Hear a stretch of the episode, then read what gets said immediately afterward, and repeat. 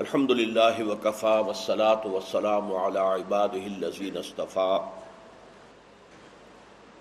خصوصا على أفضلهم وخاتم النبيين محمد الأمين وعلى آله وصحبه أجمعين أما بعد، فقد قال الله تبارك وتعالى كما ورد في سورة الحديد اعوذ باللہ من الشیطان الرجیم، بسم اللہ الرحمن الرحیم۔ اعلموا ان اللہ یحیی الارض بعد موتها قد بینا لکم الآیات لعلکم تعقلون۔ ان المصدقین والمصدقات واقرضوا اللہ قرضا حسنا يضاعف لهم ولهم اجر کریم۔ والذين آمنوا بالله ورسله أولئك هم الصديقون والشهداء عند ربهم. لهم أجرهم ونورهم. والذين كفروا وكذبوا بآياتنا أولئك أصحاب الجحيم صدق الله العظيم رب اشرح لي صدري ويسر لي أمري واحلل عقدة من لساني يفقهوا قولي اللهم ربنا الہمنا رشدنا وعزنا من شرور انفسنا اللهم ارنا الحق حقا وارزقنا اتباعه وارنا الباطل باطلا وارزقنا اجتنابه آمین یا رب العالمین سورہ حدید کی ہم اس وقت تک سولہ آیات کا مطالعہ کر چکے ہیں سولہویں آیت ایک چونکانے والے انداز پر مشتمل تھی۔ اگر کوئی بندہ مومن ان آیات کی روشنی میں، پندرہ آیات کی روشنی میں کہ جو پہلے گزر چکی متنبع ہو جائے اور وہ اپنے باطن پر، میں جھانکنے پر آمادہ ہو جائے اور محسوس کرے کہ دل کی دنیا تو ویران ہے۔ وہاں ایمان اور یقین کی روشنی تو موجود نہیں ہے۔ اب بجائے اس کے کہ وہ مایوس ہو، جو اصلاح کا اور تعلیم و تربیت کا اصول ہے کہ جو طالب ہے، اس کو مایوس نہ ہونے دیا جائے، بلکہ اس کی دلجوئی کی جائے۔ اسے بتایا جائے کہ ابھی اصلاح کا راستہ کھلا ہے۔ لہذا یہ جو تین آیات میں نے آج تلاوت کی ہیں ان میں ایک تو وہ دل جوئی ہے، تشفی ہے، تسلی ہے۔ بجائے اس کے کہ مایوس ہو جاؤ، لا تقنتو من راہ اللہ اللہ کی رحمت سے مایوس نہ ہو۔ لا تقنتو من رحمت اللہ اللہ کی رحمت سے مایوس نہ ہو۔ جو بھی کمی نظر آ رہی ہے، اس کی تلافی کی کوشش کرو۔ چنانچہ پہلا ہی لفظ کیا ہے؟ ان اللہ الارض بعد موتها۔ دیکھو تمہارے اندر، نفس کے اندر اگر یہ تمہیں ویرانی نظر آ رہی ہے اپنے قلب کی گہرائیوں میں، تو آفاق میں، خارج میں تمہیں یہ مشاہدہ ہوتا رہتا ہے کہ زمین مردہ پڑی ہوتی ہے، بے آب و گیا، زندگی کے کوئی آثار نہیں ہوتے۔ نہ کوئی رویدگی ہے، نہ کوئی سبزہ ہے۔ اور جب نہ رویدگی ہو، نہ سبزہ ہو، تو نہ کوئی پرندے ہوں گے، نہ کوئی چرند ہوں گے وہاں پر۔ عام طور پر یہ کہ پھر حشرات العرض بھی وہاں نہیں ہوتے۔ تو گویا کہ ایک موت کا سما، مکمل موت کا سما۔ لیکن فرمایا کہ پھر اس کے بعد اللہ تعالیٰ بارش برسا دیتا ہے۔ پھر اسی بے آب و گیا زمین کے اندر زندگی کے آثار شروع ہوتے ہیں۔ مگر اب زندگی ہی زندگی ہے، معجزن ساقی۔ ہریاول نظر آتی ہے، گھاس اگ رہا ہے۔ وہیں پر آپ کو تتلیاں کچھ نظر آ جائیں گی، کچھ اور چیزیں جو ہے کوئی ادھر ادھر سے بھیڑیں بکریاں آئیں گی چرنے کے لیے، اور جانور آئیں گے۔ اگر کھلا جو ہے جنگل ہے، تو آپ کو نظر آئے گا، ہرن چلے آ رہے ہیں یہاں پر چرنے کے لیے۔ تو اب مگر اب زندگی ہی زندگی ہے موجود ساقی۔ یہ جو ایک مشاہدہ تمہارا ہوتا ہے، موت کے بعد زندگی کا، تم اسی سے ہمت پکڑو کہ تمہاری اپنی کشت قلب پر اگر ویرانی تاری ہے، تو اس ویرانی کو بھی اللہ دور کر سکتا ہے۔ اس کے اندر دوبارہ ایمان کی حیات تازہ جو ہے اور ایمان کی ایک لہلاتی ہوئی کھیتی اللہ تعالیٰ اگا سکتا ہے۔ اے لمو، ان اللہ بعد موتہا۔ جان لو کہ اللہ تعالی زندہ کر دیا کرتا ہے۔ زمین کو اس کے مرنے کے بعد۔ بے آب و گیا زمین۔ جس میں زندگی کے کوئی آثار نہیں۔ پھر وہیں پر ہم دیکھتے ہیں کہ زندگی ہی زندگی ہے۔ قد بینا لکم الایات لعلکم تعقلون۔ ہم نے تمہارے لیے اپنی آیات کو واضح کر دیا ہے، بیان کر دیا ہے، کھول دیا ہے، تاکہ تم عقل سے کام لو یعنی یہ کہ اپنے قلب کی ویرانی یا اپنا خانہ دل جو ہے، اس کے ایمان سے خالی ہونے سے مایوس نہ ہو۔ بلکہ اصلاح کے لیے کمر بستہ ہو جاؤ۔ اب اگلی دو آیات جو ہیں اس اعتبار سے قرآن مجید میں انتہائی اہم ہے انتہائی اہم ہے انتہائی اہم ہے کہ یہ کیسے عمل ہو، کیسے دل کی ویرانی کو دور کیا جائے، کیسے جو سختی آ گئی ہے، جس کی پچھلی آیت میں ہم پڑھ چکے ہیں فقصت قلوب ہوں و کثیر منہم فاسقون۔ جب ایک طویل عرصہ گزر جاتا ہے، دلوں میں سختی آ جاتی ہے۔ اور پھر اس کے بعد ظاہر بات ہے جب دلوں میں سختی آ گئی، تو پھر فسق و فجور اللہ کی نافرمانی، اللہ کے احکام سے سرتابی، یہ اس کا لازمی اور منطقی نتیجہ ہے۔ تو اگر تمہارے دلوں میں بھی سختی آ گئی ہے، ویرانی ہے، تو گھبراؤ نہیں، اللہ اسے دوبارہ زندہ کر دے گا۔ لیکن اس کا ایک عمل ہے، اس کا ایک طریقہ ہے۔ زمین سخت ہو اور آپ کو معلوم ہے کہ بارش پڑے، تو بارش بھی بہ جائے گی۔ بعض اوقات آپ دیکھتے ہیں کہ زمین کی سطح کے اوپر بہت سخت قسم کا کا ایک کور آ جاتا ہے، ایک لیئر ایسی ہوتی ہے، جیسے کہا جاتا ہے چولستان میں ہے۔ اس لیے کہ اصل میں چولستان میری تحقیق کے مطابق ایک بہت پرانے قدیم دریا کا بیڈ ہے۔ ہندوؤں کا جو اصل دریا تھا، یہ گنگا بائی جو ہے، ان کی یہ تو بہت بعد میں جو ہے متبرک قرار پائی ہے اور اس کی کوئی حیثیت پہلے نہیں تھی۔ پہلے تھا سرسوتی۔ سرسوتی دریا تھا ان کا کہ جس کو یہ سب سے زیادہ مقدس سمجھتے تھے۔ کوئی اس علاقے میں اور وہ گزرتا تھا، ہریانہ جو علاقہ ہے۔ تو وہاں در حقیقت آثار ہے کہ کسی وقت اللہ تعالیٰ کا کوئی بہت بڑا عذاب آیا۔ کوئی اللہ کا رسول وہاں آیا ہوگا جس کی کہ لوگوں نے نفی کی، جن کو رد کر دیا۔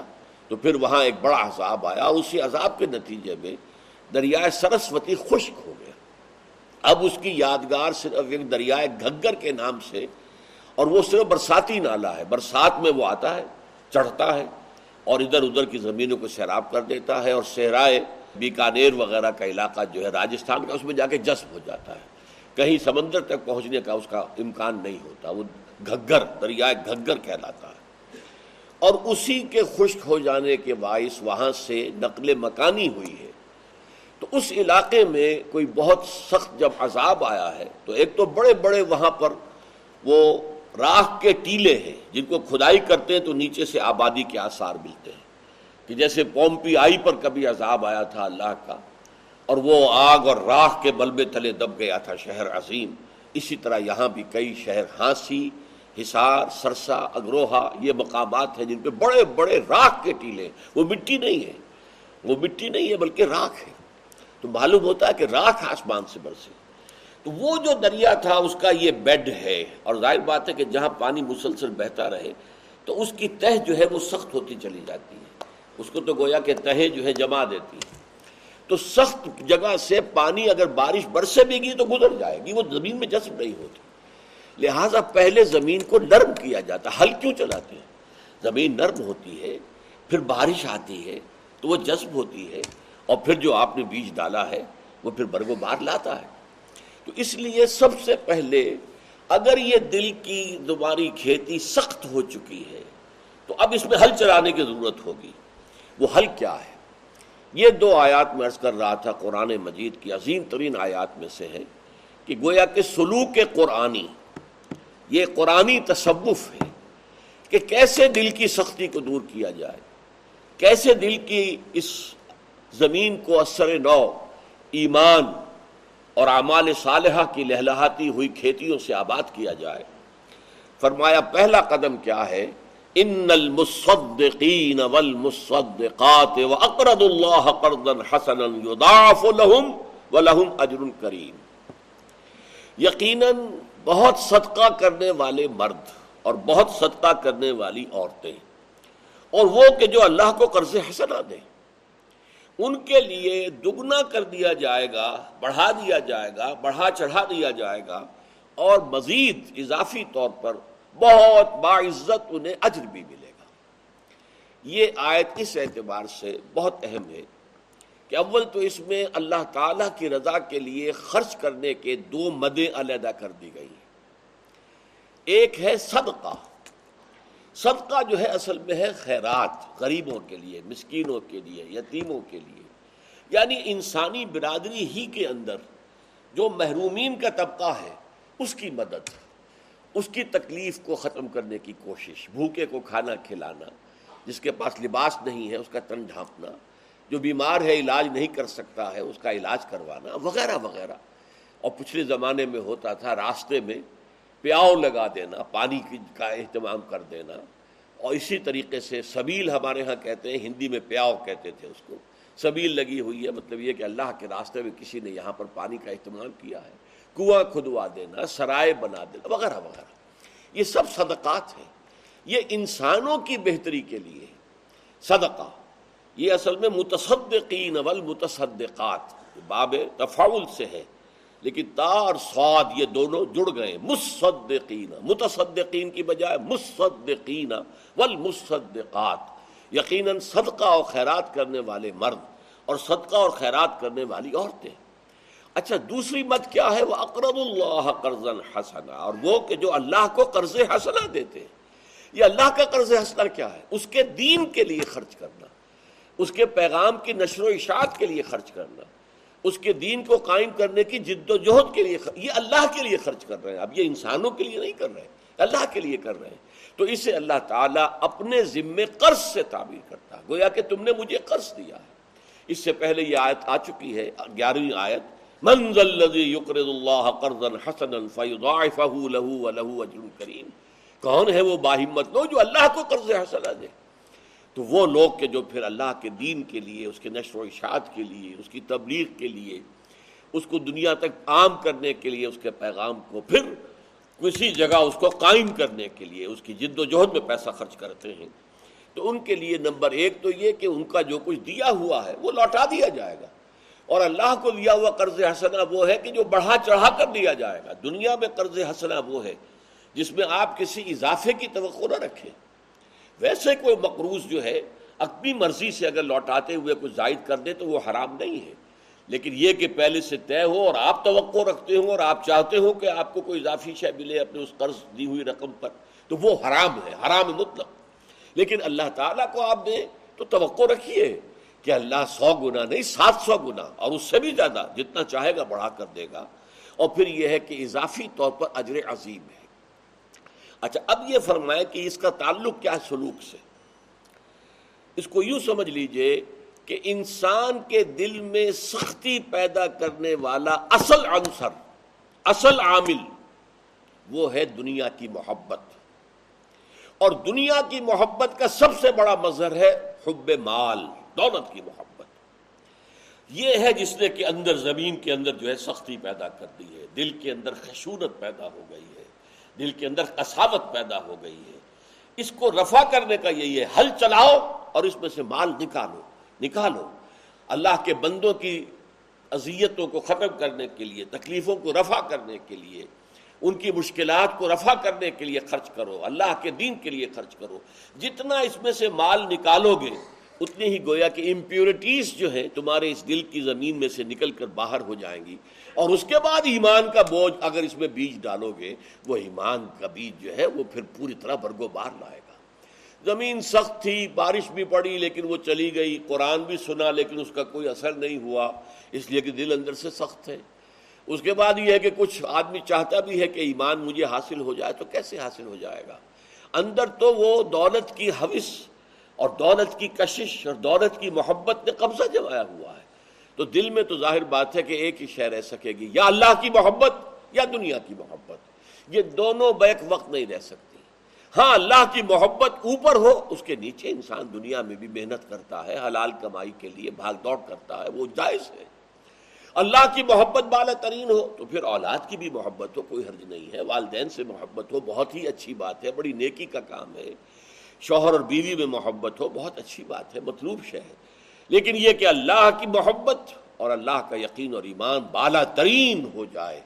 جب تک یہ شکل نہیں ہوگی اور ساری محبتیں اس کے نیچے ہو جائیں۔ قل انکانا باؤکم و ابناؤکم و اخوانکم و ازواجکم و عشیرتکم و عشیرت اموال اقترفتموها و تجارت ان تخشون کسادها و مساکن ترضونها احب الیکم من اللہ و رسولہ و جہاد فی سبیلہ فتربصوا حتی یاتی اللہ بامرہ واللہ لا یهدی القوم الفاسقین اے نبی ان سے کہہ دیجیے اگر ہوں تمہیں اپنے باپ اور بیٹے اور بھائی اور بیویاں یا اور شوہر اور رشتہ دار اور وہ مال جو تم نے بڑی محنت سے کما کر جمع کیے ہیں اور وہ کاروبار جو بڑی محنت سے جمائے ہیں اور ان کی کساد کا اس میں تمہیں جو ہے سرد بازاری کا جو ہے اندیشہ رہتا ہے خوف لاحق ہوتا ہے۔ اور پھر وہ مکان، وہ حویلیاں، وہ کوٹھیاں، وہ محل جو تم نے بنائے ہیں، جو تمہیں بڑے محبوب ہیں اگر ان آٹھ چیزوں کی محبت اللہ کی محبت سے، اللہ کے رسول کی محبت سے، اللہ کی راہ میں جہاد کرنے کی محبت سے اگر یہ چیزیں بالا تر ہے تو جاؤ دفاع ہو، جاؤ، بیٹھو وہاں، انتظار کرو اللہ کے فیصلے کا، یہاں تک کہ اللہ کا حکم آ جائے اور اللہ ایسے ناہنجاروں کو، ایسے فاسقوں کو ہدایت نہیں دیتا۔ تو یہ ہے مال کی محبت دل سے نکلے گی۔ اور ایک اور مقام پر آیا ہے سورہ بلد میں فلک تحمل عقبہ یہ انسان جو ہے، یہ گھاٹی کو عبور نہیں کر پایا۔ جیسے یہ ہے کہ ایک پہاڑی سفر آپ کر رہے ہیں، اس میں ایک بڑی تنگ گھاٹی آ گئی ہے۔ اس کے بعد پھر کھلی وادی آ جاتی ہے، لیکن تنگ گھاٹی میں سے گزرنا ذرا کار دارت تو وہ گھاٹی کا تصور دیا فلک تحمل عقبہ یہ انسان گھاٹی کو عبور نہیں کر سکا۔ عبور کر جاتا تو آگے کھلا راستہ تھا۔ وہ گھاٹی ہی میں پھنس کر رہ گیا۔ فلک تحمل عقبہ وماد راکم القبہ جانتے ہو یہ گھاٹی کیا ہے؟ فک و رقبت کسی گردن کا چھڑا دینا۔ کوئی غلام ہے، اسے اپنے پیسے سے خریدا اور آزاد کر دیا۔ فک و رقبت او اطعام، اور فی یومن زی مسغبت کھانا کھلانا تنگ دستی کے دنوں میں۔ جبکہ خود آپ کو لالے پڑے ہوئے ہوں، آپ کا راشن ختم ہو رہا ہے، آپ کو نظر آ رہا ہے اور قحط کا عالم ہے۔ اس عالم میں بھی اگر آپ دوسروں کو کھانا کھلاتے ہیں یتیم انزا مقربت نو مسکین انزا متربہ اس یتیم کو جو قرابت دار بھی ہے یا اس مسکین کو جو خاک میں رل رہا ہے، یہ ہے گھاٹی۔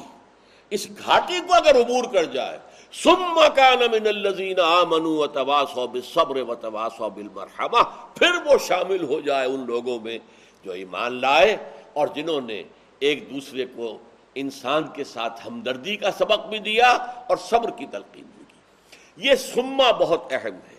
یوں سمجھیے کہ جیسے گاڑی کا معاملہ ہے کہ گاڑی کا بریک لگا ہوا ہے، آپ نے انجن آن کر دیا۔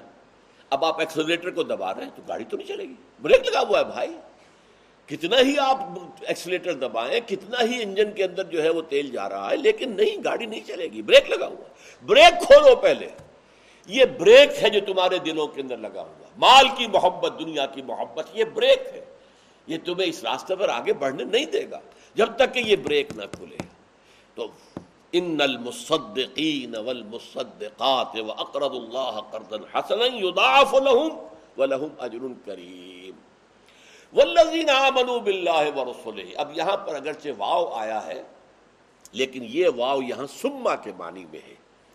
جیسے کہ میں نے آپ کو بتایا سورہ بلد کا فلق تحمل عقبہ وما ادراک ما لقبہ فک رقبت او اطعام فی یوم ذی مسغبت یتیما ذا مقربت او مسکینا ذا متربہ ثم کان من الذین آمنوا وتواصوا بالصبر وتواصوا بالمرحمہ تو یہاں واو جو ہے سما کے معنی دے رہا ہے۔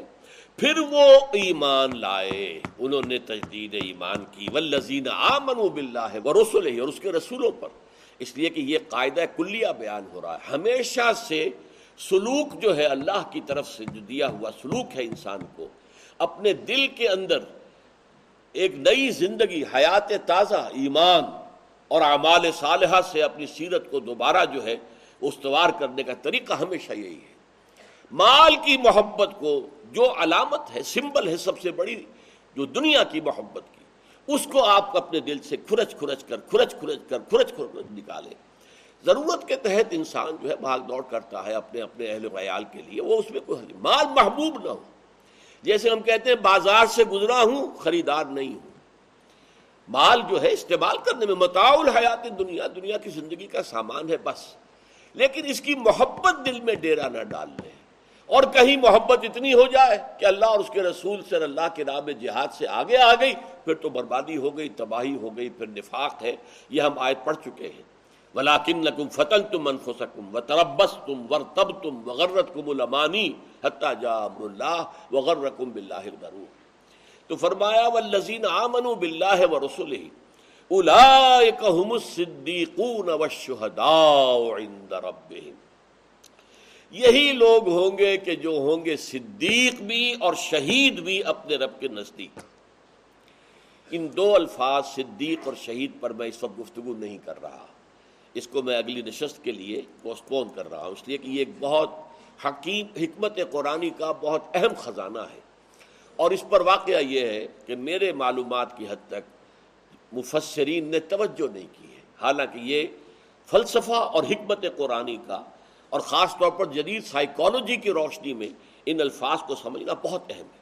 لہذا ابھی صرف یہ سمجھ لیجیے کہ اگر انسان اپنے دل کے اندر لگا ہوا بریک کھول دے اور پھر ایکسلریٹ کرے ایکسلریشن کرے گاڑی کو دے ایکسلریٹر کو دبائے یعنی ایمان ایمان کو اگر اب آگے وہ جو ہے اس کی آبیاری کی جائے تو پھر انسان صدیقیت اور شہادت کے مراتب عالیہ پر فائز ہو سکتا ہے۔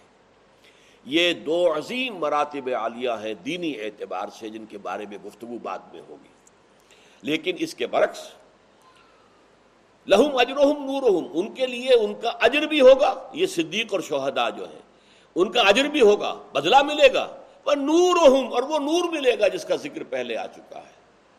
یوم تر المومنین والمومنات یسعا نورهم بین ایدیہم و بیمانہم بشراکم اليوم جنات تجری من تحت الانہار۔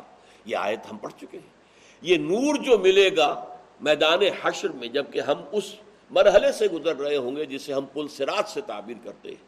تو وہ نور اس سے وجود میں آئے گا کہ اگر آپ نے ان المصدقین والمصدقات واقرض اللہ قرضا حسنا پر عمل کرتے ہوئے اپنے دل کے اندر سے مال کی محبت کو نکال دیا۔ مال کو متا سمجھا، ضرورت کی چیز ہے، استعمال کی چیز ہے، محبوب شے نہ ہو۔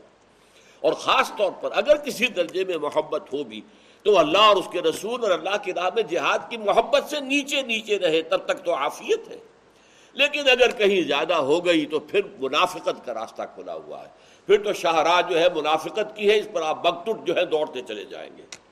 تو جو لوگ اس طریقے سے اپنے دل کے اندر لگے ہوئے بریک کو کھول چکے ہوں، اور پھر وہ ولزین منو بلّہ و رسول ہی وہ ایمان لائے اللہ پر اور اس کے رسولوں پر الاحم صدیقین و شہدا وہی تو ہے پھر جو صدیقیت کے مرتبہ اعلیٰ اعلیٰ ترین مرتبہ جو ہے نبوت کے بعد، وہ صدیقیت ہے۔ اس کے بعد پھر شہادت کا مرتبہ ہے۔ ان رب اپنے رب کے پاس، اپنے رب کے نزدیک۔ لہم اجرہم و نورہم، ان کے لیے اجر بھی ہوگا اور نور بھی ہوگا۔ والذین کفروا و کذبوا بے آیاتنا اور وہ لوگ کہ جو کفر کریں گے اور ہماری آیات کا انکار بھی کریں گے۔ اب یہ دیکھیے دو الفاظ قرآن مجید میں بار بار آتے ہیں، کفر اور تقسیم والذین کفروا و کذبوا بے آیاتنا یہ اصل میں جرم بالائے جرم۔ اس لیے کہ ایک تو ایمان پوٹینشلی ہر انسان کے دل میں موجود ہے۔ یہ دل میرا جو مسکن ہے روح کا۔ اس روح میں معرفت ربانی بھی ہے اور محبت ربانی بھی ہے، حب اللہ بھی ہے۔ لیکن یہ کہ یہ سوئی ہوئی ہے، یہ جو حقیقت ڈورمنٹ ہے، اس کو ایکٹیویٹ کرتا ہے آ کر قرآن مجید اس کی آیات جو ہے جگاتا ہے۔ یہ کیٹلیٹک ایجنٹ ہے کہ جو ایک عمل کو شروع کراتا ہے۔ اول تو جو لوگ اپنے اندر کی اس گواہی کو دبا دیتے ہیں، یہ ہے کفر۔ کفر کے معنی کیا ہے؟ چھپا دینا، دبا دینا۔ اسی لیے کفار کہا گیا ہے کسانوں کو کہ جو اپنے بیج کو زمین کے اندر دباتے ہیں، چھپاتے ہیں۔ تو اسی لیے لفظ آیا ہے۔ اسی لیے کفران نعمت کہ ایک انسان صحیح الفطرت اگر ہے تو اس کا آپ کو یہ وصف ملے گا کہ اگر کسی نے کوئی احسان کیا ہے تو اس کے لیے شکر کے جذبات دل میں پیدا ہوں۔ آپ کی کوئی تکلیف کسی نے رفع کی ہے، آپ کی کوئی ضرورت پوری کر دی ہے اور آپ کی فطرت سلیم ہے مس شدہ نہیں ہے، پرورٹڈ نہیں ہے۔ تو وہ آپ کے اندر لازماً ایک جذبہ ابھرے گا، شکر کا۔ اور پھر یہ آپ کی زبان پر آئے گا، شکریہ۔ آپ نے میری یہ مشکل دور کر دی، میں بہت ہی ممنون ہوں۔ اور پھر یہ کہ اس نعمت کا حق ادا کیا جائے، امام راغب کے نزدیک، شکر کے یہ تین مرحلے ہیں۔ شکر بالقلب، شکر باللسان، شکر بالجوار ہے لیکن اگر کسی شخص نے شکر کے ان جذبات کو دبا دیا نا شکرا انسان ہے، جس کے ساتھ اگر کسی نے بھلائی کی ہے تو اس کے دل کے اندر وہ جذبات ابھرے لیکن دبا دیے اس نے۔ یہ ہے کفر، دبا دینا۔ تو گویا کہ ایمان بھی جو پوٹینشلی انسان کے اندر موجود تھا، پہلے تو انسان نے اپنے اس فطری ایمان کو دبایا۔ اور جب اس ایمان کو ایکٹیویٹ کرنے کے لیے، اس ڈورمنٹ ایمان کو جگانے کے لیے اللہ کی آیات سامنے آئی، تو انکار کر دیا۔ تو یہ گویا کہ تکذیب اور کفر، یہ دو جرم ہیں، جرم بالا جرم۔ پہلے فطرت کی شہادتوں کو دبا دینا، چھپا دینا، اور پھر جب وہ نور اللہ کا آیات قرآنیہ کی شکل میں سامنے آیا تو اس کی تقسیم کر دینا، نہیں، یہ اللہ کا کلام نہیں ہے۔ یہ تو پرانی کہانیاں چلی آ رہی ہیں، یہ تو در حقیقت اگلوں سے سنی سنائی باتیں ہیں، اس کے سوا کچھ نہیں ہے۔ یہ شاعری ہے۔ ہاں بڑی اچھی شاعری ہے، اس میں کوئی شک نہیں۔ یہ تقزیب آیات ہے ولزین کفر ہوا کزب میں آیات ہے نا اور وہ لوگ جنہوں نے اپنی فطرت کی گواہیوں کو دبایا اور ہماری آیات کو جھٹلایا۔ اصحاب الجحیم، یہ تو ہیں پھر جہنم والے، آگ والے۔